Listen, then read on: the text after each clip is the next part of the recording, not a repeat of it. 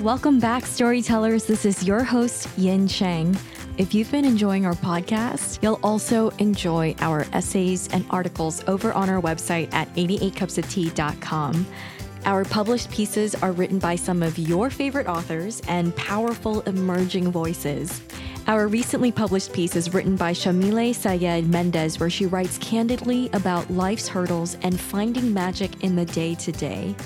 Yamile is the author of Furia, which recently released on September 15th about a powerful own voices contemporary young adult for fans of The Poet X and I Am Not Your Perfect Mexican Daughter, set in Argentina, about a rising soccer star who must put everything on the line, even her blooming love story, to follow her dreams.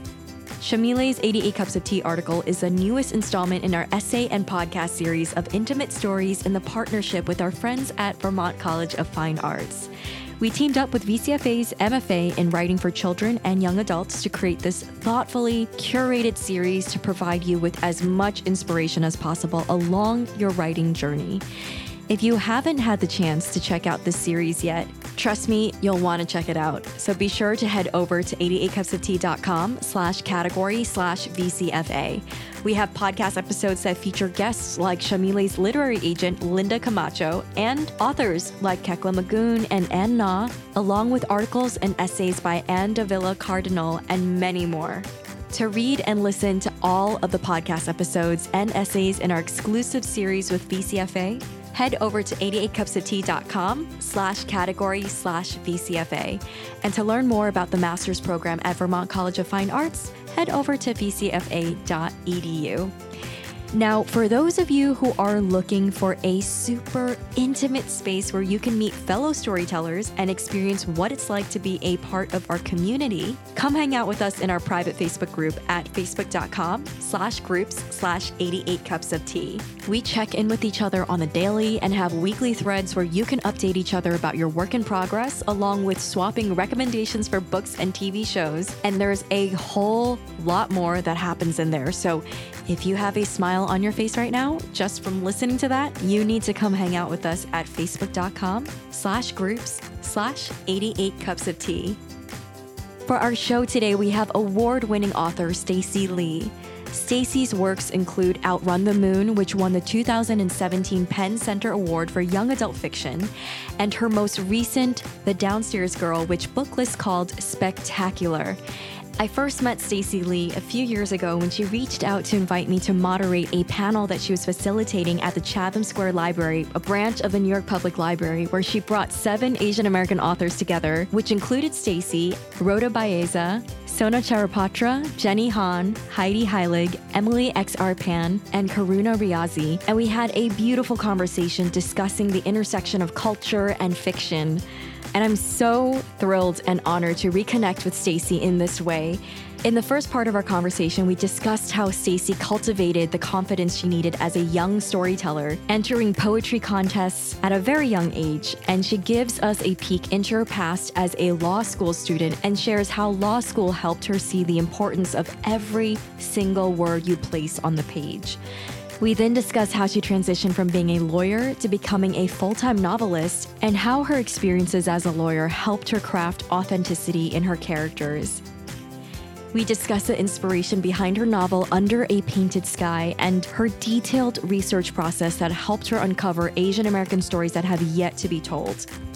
We then discuss her use of metaphors to craft her strong protagonists in her newest novel, The Downstairs Girl, and later, we chat about finding critique partners when you're new to the writing world and why it's important to have patience when finding time to be productive.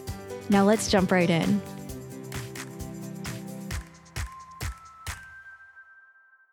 I'm so excited, listeners. We have Stacey Lee with us on the podcast. This has been a long time in the making. We've been wanting to have Stacey on. Finally, we have the chance. Perfect timing.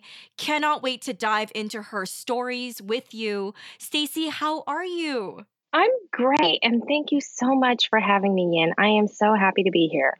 Oh my gosh, I'm so thrilled. And just to fill everyone in a little bit about how we met, you were so kind to invite me to be a moderator on your panel for the seven Asian American authors. It was like two years ago, I believe. I think it was two years. And it was such an amazing, special time because it was really the first time a bunch of, you know, exclusively Asian American panelists came together in YA and it was at the New York Library. Yeah. And there was just so much energy in the room and we had just so many things in common. And I just loved it. So you were the perfect moderator for that. Yeah. Thank you so much for the invitation again. And even thinking about me, I was honored. And also, it was just very, very moving to hear each of your stories.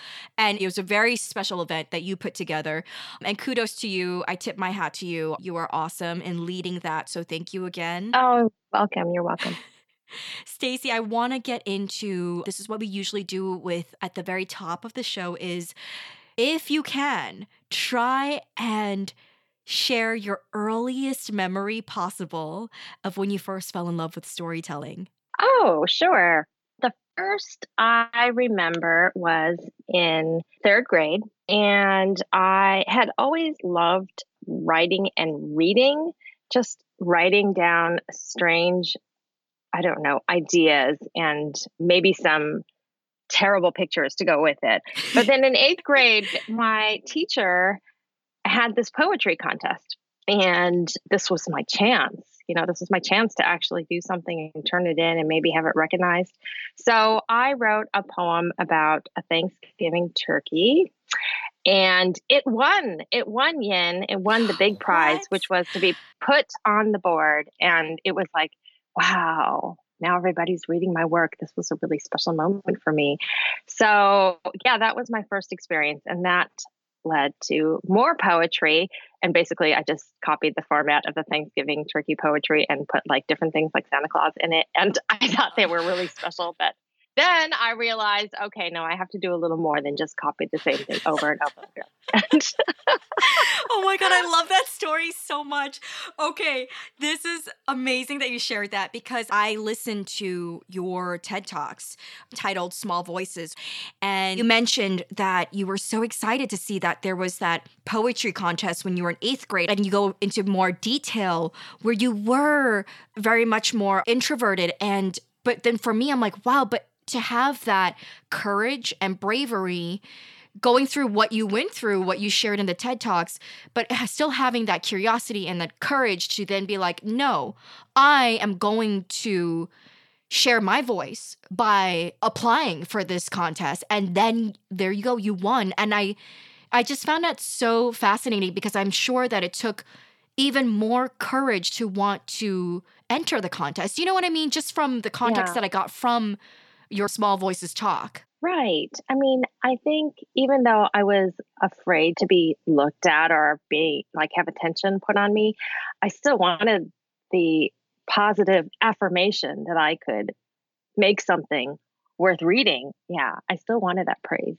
So it was just some that was one way I could get it is to sort of submit something. No one's looking at me. They're just going to judge me by my work. And that's what I, that's all I wanted. wow. Okay. That's just yeah. incredible. And do you feel like after you won, it gave you almost that internal confidence? Yeah. It was very validating. And as well, I was able to bring that home to my mom. Yeah. And I think that was what really opened her eyes. And you know, it was like in a nice frame. And yes. and my mother was like, oh, wow. And I think, I mean, parents weren't very expressive back then. I mean, she, they certainly weren't. Nowadays, they are with with our children. Yes. But it was more like, oh, good job. But I think it opened her eyes to the fact that, oh, my daughter is interested in this. And so my parents were always of the mind that writing is it's great that she's wants to do writing but we really want her to have something solid, like a solid career, which is very typical, right, mm-hmm. at Asian American parents. Yes. So, but I think that was the first time it put it in her head that, oh, maybe she does have a different interest and may have like a different path. Okay, I cannot help but ask. And only because of my own personal experiences. And I read in your bio that you are fourth generation Chinese American.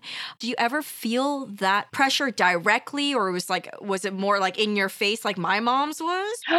well, yes, I definitely was faced with a lot of these more first and second generational, like, I don't know if it's passed down attitudes. It must be. I mean, when immigrants come here, being a doctor or a lawyer, that's really the the way to turn around one's fortune immediately mm, right yes. so i feel like that's why this pressure to go into those professions and then those attitudes can be passed down generationally i think yes. you grow up around that you it, it just continues so even myself i have children who are about to go to college or will be going to college soon. And I find myself, my daughter wants to be a writer. I find myself sort of reverting and sort of fighting with that. Are you sure you don't want to go into the sciences? Really? And she kind of rolls her eyes at me. Oh, yeah, mommy, you can say that. I mean, I think a lot of it is we just want to protect our kids, right? Right. But for my parents, I, I actually was a pre med major. and as you know, I went to law school and I got the degree and I practiced and I tried to do my best to I mean part of it is my personality too. I'm a very good daughter, like mm-hmm. I'm the middle daughter and I always really am careful about making sure my parents are happy and mm. they do so much for us, but I also you know, at a certain point after I feel like I put in enough time, mm-hmm. invested enough time, I was able to finally pursue what I had always wanted to do. And so, you know, one of your listeners had brought up a question. Are we talking about Benny? Yeah. So, Benny Long in our community asked, You studied and practiced law. If you could do it again, would you have skipped law school? Yes. And the answer is for me, no, I would not have skipped law school. But the reason is because, well, a couple of reasons. I met some really good friends that mm. way. And, you know, friends are family. And then, two, I think everyone should, if they get a chance, I think everyone should go to law school because it's mm. fascinating to learn about the history of our legal rights, how we came to be where we are today in this country as immigrants. I think that is all something that they teach you in law school. And in terms of our whole country and how everything has come to this point, you understand so well in law school how our rights have shaped who we are. So I feel everyone should go to law school. I know that's saying a lot, but it was just so important for me in terms of my intellectual development, I think. Um, and then I said two reasons, but there are actually three reasons. The third reason is because I think law school really helped me become a better writer. Oh. It teaches you a very strict, lean style of writing. In fact, we were fined for every adjective and every adverb we used. Oh we were fined really? like 25 cents by one of my legal writing professors. Yeah. Oh and so it makes you really consider the importance of every single word you use. And then you can you know, in terms of legal writing, they want a very streamlined style of writing. But my own writing now, every time I want to use an adjective or an adverb, I think about it. And that doesn't mean that I don't. I mean, those are very important in writing. I use them, but now everything is like something I think about. And whether I need that word, it comes down to that level. So I don't mm. know if I would have been so obsessive maybe about that had I not gone to law school. But I really do feel like it has made me a better writer. Was it difficult to transition to novel writing, which needs, I would say, more creativity, right, compared to law writing? That is such a great question. Well, in law school, there are a lot of facts and it can be dry. It can be kind of intimidating when they use Socratic method and like drill you about cases you've read. Yes. I felt that was kind of a stressful aspect of law school. Yes. But what it makes you do is you read cases and you hear arguments. You hear the plaintiff's arguments, you hear the defendant's arguments, and you struggle with whether or not you agree with one side or the other. And you are able to form opinions and you are able to empathize with both sides.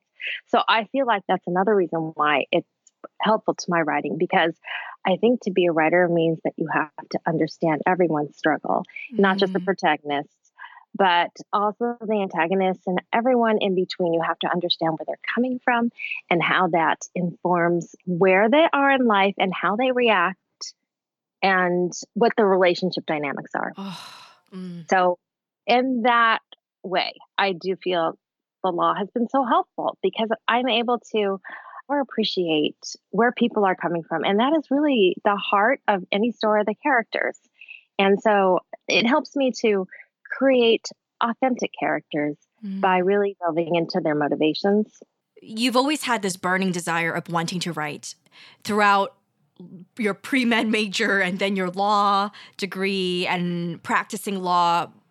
Where was your because i know your first published book under a painted sky was in 2015 so where was the story idea? Like where was the seedling? Like when was that planted for you? Was that during law school, like studying straight facts and it giving you inspiration? Or was it something that you've had even before then, that idea, and then realized, okay, you know, I'm going to take this time as I'm studying through school and practicing law to just let it brew on the side until I'm ready to really go full force with it and run with it? Under a Painted Sky, that happened after I had retired from the law and I had was having kids. And I had the chance to, I mean, I was always writing in the side, like writing just as a hobby, writing for fun. Mm-hmm. Um, it was really my way to unwind. And I, I was living in Sacramento when I was living as a lawyer. Mm. And unfortunately, there wasn't a lot for me to do. Maybe it's different now, but when I was there, there wasn't a huge swing in singles you know, scene. So I would rather come home and write. That was like fun for me, you know. Yes. What else was I going to do? So I finally got a chance to spend some serious time writing a novel when my parents offered to watch my kids who were very young, like under five, for the summer. And so I spent that summer, we got our floors redone. And, you know, if you've ever gotten your floors redone, you know how noisy it is and how much dust there is. So that displaced me to the library. And I found myself in the California section of our library on California history. And I picked up a book on the gold rush and back up I'd grown up really loving cowboys and like that whole Western era, cowboy movies, all that. Yes. My dad loved the Western. I think he sort of envisioned himself as a bit of a cowboy. I really do because he had the, the hat, he had the boots. Oh my God, that's so cool. Because I feel like he came to the country so young and yeah. he did not know any English. He did not know anybody. So he was sort of like a cowboy. You know, wow, he yeah. was here in the West on his own. So I think he really identified with that sort of movie genre. Mm-hmm. So that's for me, that was all very nostalgic and and so I thought, wow, okay, I'm going to write a story about a cowboy, but I want there to be a Chinese person in it. Mm, so that. that's how Under a Painted Sky came about that summer. The idea happened at that time and place, but I think all the elements that contributed to that idea were happening all through my life the cowboy things you know family history and all that. So that was already in me. It was just it took the opportunity and being around the california history to really spark the idea i think. So is this something that you've made it very intentional to focus on that time? Because not enough history is out there where it's a, in a digestible form especially for our younger the youth generation to understand which i think is the most powerful generation for them mm-hmm. to learn about so if you want to like touch on that i would love to expand on that the thing is you just don't know what you don't know right yeah. mm-hmm. you don't know what you don't know if mm-hmm. it's not out there you're never going to learn about it you're never going to know that it happened and so even with this latest book, The Downstairs Girl, which deals with the Chinese in the South, mm-hmm. I did not know there were Chinese in the South either until mm. I started doing research on it. The information is there, but you have to go looking for it. You have to know that you want to look for it. You have to mm. know to look for it. So once I started doing that research, I found so many interesting things. And yes, I think for me, I do want to try to uncover those areas that just have not been explored and bring those things to light where Asian Americans have been in this country and how they've contributed to the fabric of this nation. The fact that you knew what you're looking for and the fact that you're able to find the details, I know you're saying you can't find it unless you know.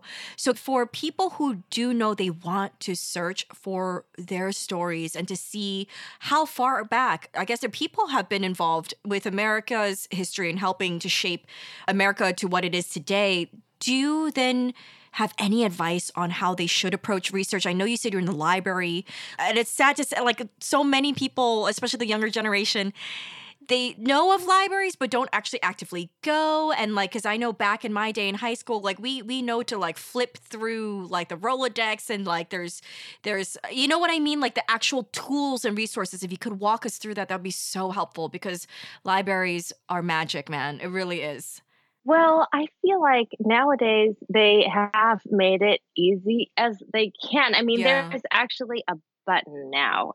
If you go to your library website, there's a button that is becoming more standard, and it, it's like an ask a librarian anything button. really And that actually works. I've tried it. What? Yeah.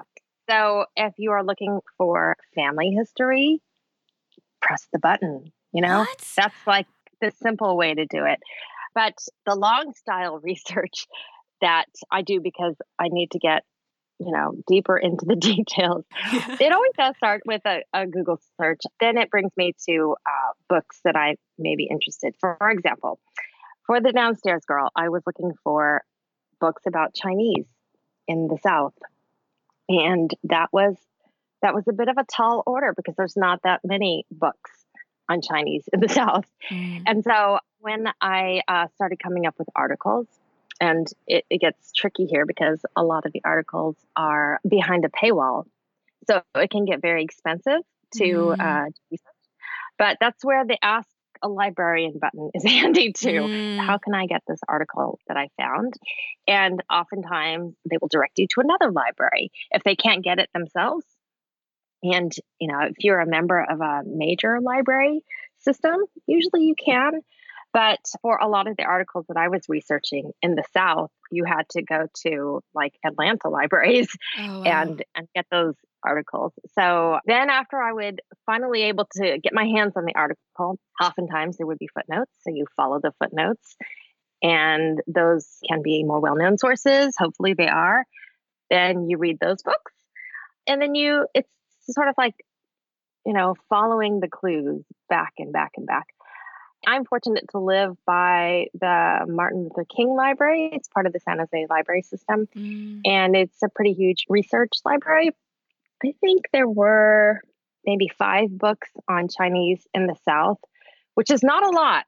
Really, it's not. I mean, sometimes they were kind of like thin pamphlets, Oh wow. but it gave me an idea of who was who and you know who was writing these articles who was the expert. And i did contact some of the authors. A couple were dead oh, but one was still living and was a retired professor in long beach. So i was able to find resources that way. Oh wow, brilliant. just by following the paper trail. Yeah you do feel like you're a bit of a history detective So Tiffany Smith Beltran, also part of our community, she was asking these questions about like, you know, what kind of research you do, libraries, university libraries, resources that you find most useful, your favorite resource for Under a Painted Sky. And coincidentally, we organically already touched on this. But you know, there was one part which is like, do you do interviews and reach out for research? Was there anything like that? Yes, absolutely. The more I talk about, you know, with friends or with colleagues about that I was writing a book about the Chinese in the South, people would say, "Oh yeah, I have a friend who's who's from the South and she's Chinese. You want to talk to her?" So I would. Oh wow. Or sometimes friends would actually have aunts and uncles and things who and a funny story is my audiobook narrator, Emily Woo Zeller, she's narrated all my historicals actually. oh wow. And she was telling me that,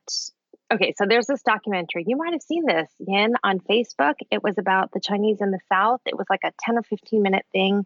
And it was talking about the Chinese in the Mississippi Delta region. Oh, I did not see no, but I'm going to have to check that It's out. so interesting. Okay, so these these this community of Chinese, they were from the generation that was brought over to replace the field slaves. And when that didn't work out, they all settled in the Mississippi Delta region and they sort of kept to themselves, I guess. So they interacted with the, the outside communities, but they were very close among themselves. They stuck together and they formed this community that was Chinese American, but also Southern. Oh. So their cuisine would reflect Southern elements like stir fried okra and things like this that were Chinese, but also very Southern.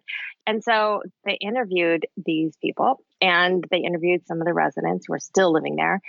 And if you closed your eyes, you would think they were, you know, just white Southerners. Wow. They sound so Mississippian and have very strong accents. And if you looked at them, they're very they're dressed very southern too. Wow. It was just fascinating. And so I was discussing this with my narrator. She was asking me what kind of accents would I like her to do and how much of an accent should should she give the characters. And it turns out that the people in that documentary that they were interviewing are her like uncle.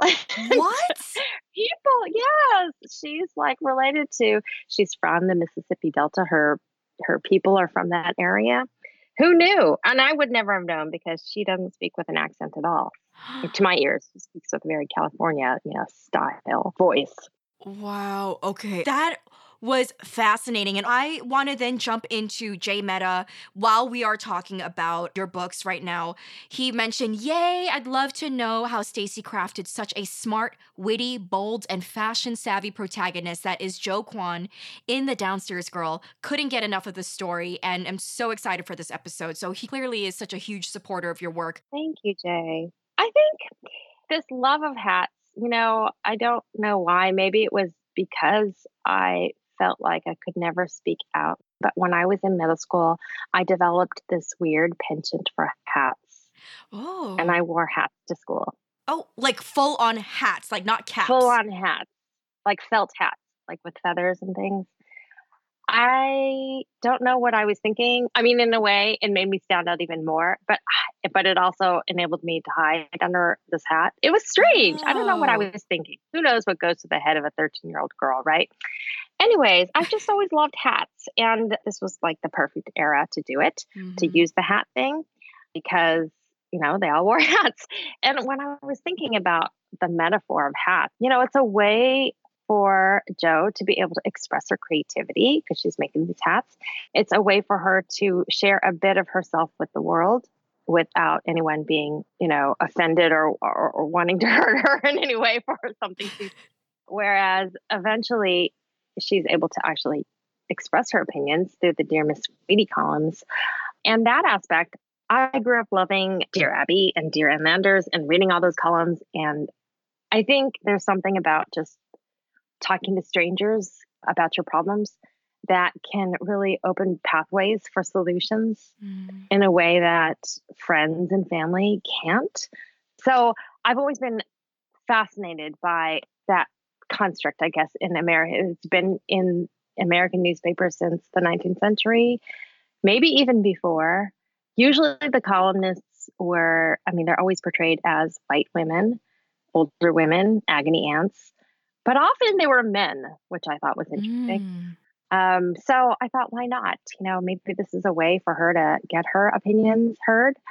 And when I started writing those columns, they just became part of her voice. and mm. I think it was really fun to do it because she's kind of she's kind of snarky in her own way, yeah. you know. She's able to see the humor in a situation. And I thought that was perfect for an advice columnist, that sort of voice. So, yeah, thank you. She was so fun to write. I cannot help but wonder because, you know, we've had guests on the show before who've mentioned you. We've had Stephanie Garber, we've also had Evelyn Skye, and, you know, just hearing overall how supportive you are with their careers and knowing that you've written so many books as well just overall with critique partners, how are you able to find each other, know that you guys are each other's person when it comes to critiquing slash writing buddy? You know i hear how much your help has shaped their work but how much has it shaped your work as well? That's a great question. So when i first wrote under a painted sky i was not very plugged into the writing community mm-hmm. at all and i didn't really know what a critique partner was i thought it was just I don't know. I where do you get one of these things? Like mm. I thought mm. to myself, okay, maybe this one of those newfangled things that the younger generation has. I don't know what that is. I don't know how to get one. So I'm just going to sort of like try to figure it out on my own. And then uh, just through the writing community, I met people who asked if I'd like to exchange work. And those led to friendships. And I think the critique partners that I've continued to work with are first and foremost people who I feel like a deep connection with. And I think that has to be there in order to respect each other's works. Mm. And then, second of all, I think both Evelyn and Stephanie and the other critique partners that I use, Abigail Hing Wen is one of them. Oh, we just had Abigail. That's awesome. Mm-hmm. Yeah. Um, I feel like we are able to render thoughtful advice and not just I mean, I, I think it's important to be a cheerleader. And I, I don't work with critique partners who are just there to like critique, critique, critique. I feel like I'm too sensitive and I need like the sandwich method. And by the sandwich method, does everyone know what that is? I feel like maybe like just put some nice on the outside and yep. then the meat and then put some more nice on the outside. So feel like that's just how I roll. And that's how I critique too, because it's important to point out the good stuff. Yeah. Because then it, it helps you work on, you know, what's good. And so you, you try to, you know, not, I'm thinking about my Thanksgiving poem again. You don't want to repeat the same thing, but you want to keep honing that what's good. Okay, I'm going to work on what's good and make it even better. Mm. And then the bad stuff is balanced by it. So I think a good critique partner can do both point out the good stuff, point out the bad stuff, and then ultimately give you advice on where to go with it. I mean, I think mm-hmm. that's also key.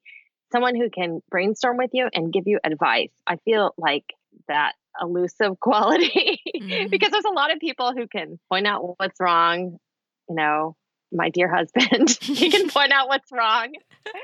but in terms of how to fix it or what to do about it, you know, big blank space. I don't know. That's your job. So, yeah, I think these critique partners have been able to really work on, you know, get down on their hands, you know, really get down on a basic level, get down to the floor with me and, and wrestle it out and I appreciate that about them. Okay. That is really helpful to know that they're able to have that foresight of sharing possible options of where to go. That's so interesting because I, I'm actually working with a writing mentor right now. So that's helpful for me too to know what to ask for to better help mm-hmm. me with the writing oh, process, oh, awesome. you know, rather than yeah. floundering around. So that's very helpful. Thank you for that. Stacey, I'm going to throw rapid fire questions at you. We've added this to our podcast episodes where it's like, spit it out as fast as you can, your gut instinct. When I say something, what comes to you? Oh, fun. Okay. All right. Money, finance, real talk for creatives surviving. Yeah. Make sure you have a good job so you can support yourself. You know, just, I think it's super important. You can't create if you're hungry. basically. Some people agree or disagree with this word balance, surviving, and also how do you then squeeze in time and schedule time for writing when you might be extremely exhausted, also juggling. A lot of our listeners have children. So, yeah, anything from the gut. I think there's always going to be a time where you can't be productive. I mean, in terms of your work, and you just have to wait because it will get better and you will find that time. I struggle with that all the time raising kids. There are weeks where I just can't get to the page, but I know that eventually, you know, they're going to be at their grandparents' house or whatever, and I'll be able to get that time. Or I'll carve out time. I mean, sacrifices have to be made. I want. I don't watch TV. I can't watch TV. So that's a choice that I made when uh, the kids were young. I don't watch TV. Uh, because I just didn't have time. Now that they're older, I'm allowed to watch some entertainment now and then if I want to get my work done. But it was definitely a choice of, okay, I just have to cut this out, cut that fun stuff out because I wanted to write. so yeah. I was making choices. You want to make time, then you got to cut out things like TV watching or whatever it is to make that time for what it is that you really want to do. Very, very helpful, real talk. Okay, best advice you've ever received. And if you were a mentor, what is one advice you would share? My dad gave me the advice. It seems so simple, and I would always roll my eyes when he told me this. But he would tell me, Stacey, don't get discouraged. And that's it. Don't get discouraged.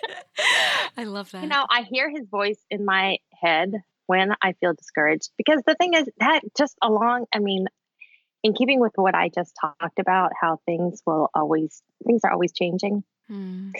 Tomorrow is another day. So you can't quit on your on your worst day you know, because tomorrow is another day and you'll have another chance. Thank you for that. That's going to be a quotable for sure. Okay, what are small, manageable steps you would advise writers to take every week towards accomplishing their writing goals? Oh, okay. I'm definitely, as you can tell, not the person who is like, I've got to crank out 2,000 words a day. No, because I don't think that's realistic for my life. Mm-hmm. It's just not realistic. But the other thing is that I consider thinking part of the writing process. So I feel like if one of my hardest areas to work on is plotting. Plotting is very difficult for me. And I feel like that takes the most time. So that requires a lot of, you know, gray matter mm-hmm. for me. So, like, I'll take a walk, I'll be exercising, or I'll be driving, and I'll be thinking. I'll be thinking of the plot. For me, that constitutes writing. So I think that writing is not just typing words onto the manuscript. It's not just, you know, putting pen to paper. It's a huge process. So if you're thinking about your manuscript, you're doing a great job because that's going to help you write later. That's very helpful. Also removes a lot of guilt for those who aren't always able to put down words. Yes. I know there was a writer, oh, I can't remember his name. He's hilarious. But he says he'll be, you know, he'll have his bunny slippers on in his pajamas. He'll be like kicking his feet up on the couch and just staring off the space. And his wife will come home and she's like, What are you doing? He's like, Writing. I'm writing. Daydreaming counts. Perfect. Thank you for that. All right. So, last and final rapid fire question. What are some books that you've read? Craft books, it could be memoirs, it could be novels, or TV shows and movies that you've absorbed that have really impacted your storytelling in the most positive ways that our listeners can then check out and learn from, or also absorb and read or watch? Well, there was a screenwriting book, and I don't remember the name. Is it Save the Cat? No, it's not Save the Cat. It was a really basic screenwriting book that I took a screenwriting class when I was at law school. Mm. And the screenwriting class was so helpful to me. And I think any screenwriting book probably is going to be helpful because I feel like it helps you with your plotting, it helps you with dialogue. There are so many things. I mean, writing a screenplay is such a great exercise in writing a novel because you can do it quickly mm. and you just get the basics in there. And voila, story. So I think screenwriting is a real big help. Stephanie Garber mentioned this book to me, and so I just bought it. It's called The Anatomy of Story mm. by John Truby. And I just bought a copy and I read the section on plotting. I keep talking about plotting, don't I? Obviously, I have issues with it. But, anyway, there's a chapter on plotting that I thought was pretty brilliant. So, craft wise, but the other thing I do is there are books that I just love and admire, and I keep them on my shelf and I return to, and these are stories. Book Thief is one of them. And another one is the L.A. Meyer's Bloody Jack series. Mm. So, for me, a writer of historical fiction, those were such seminal works. They're fun. Anybody who reads them will probably understand my work in the context of those books, just because I've always striven to leave readers with the same feeling that those books left me with, mm. which is just an avid interest in history and also like a great adventure. They are set in the turn of the century 1800s and it's about this English girl. She's the main character, and this English girl who has to impersonate a boy in the British Navy and goes on to have these adventures as a like a pirate, a privateer. She, she travels all over the world, and I just love those books. So I actually refer to them a lot because I like to see how he's done certain things and I like to hear the voice in my head. And it just, not because I want to like replicate the voice, but it reminds me of what I'm there to do. And so for me, that's a reference. Oh, love those. Okay. Please let everyone know where they can find you on social media. I am at at Stacey Lee author for both Instagram and Twitter. And that wraps up our conversation with Stacey Lee. Stacey, thank you so much for that incredible conversation packed with crafting and research advice and just so much wisdom you pulled from your life experiences. It was such a joy having this conversation with you. And storytellers, thank you for hanging out and listening in as always. Please be sure to stop by and say hi to Stacey on Twitter and Instagram at Stacey Lee Author. To find all the resources and books Stacey mentioned throughout her episode, along with tweetable quotes and the timestamps of highlights throughout our entire conversation, head on over to her show notes page at 88cupsoftea.com slash stacey lee. Have a super productive week, and I'll catch you not next Thursday, but the one after that.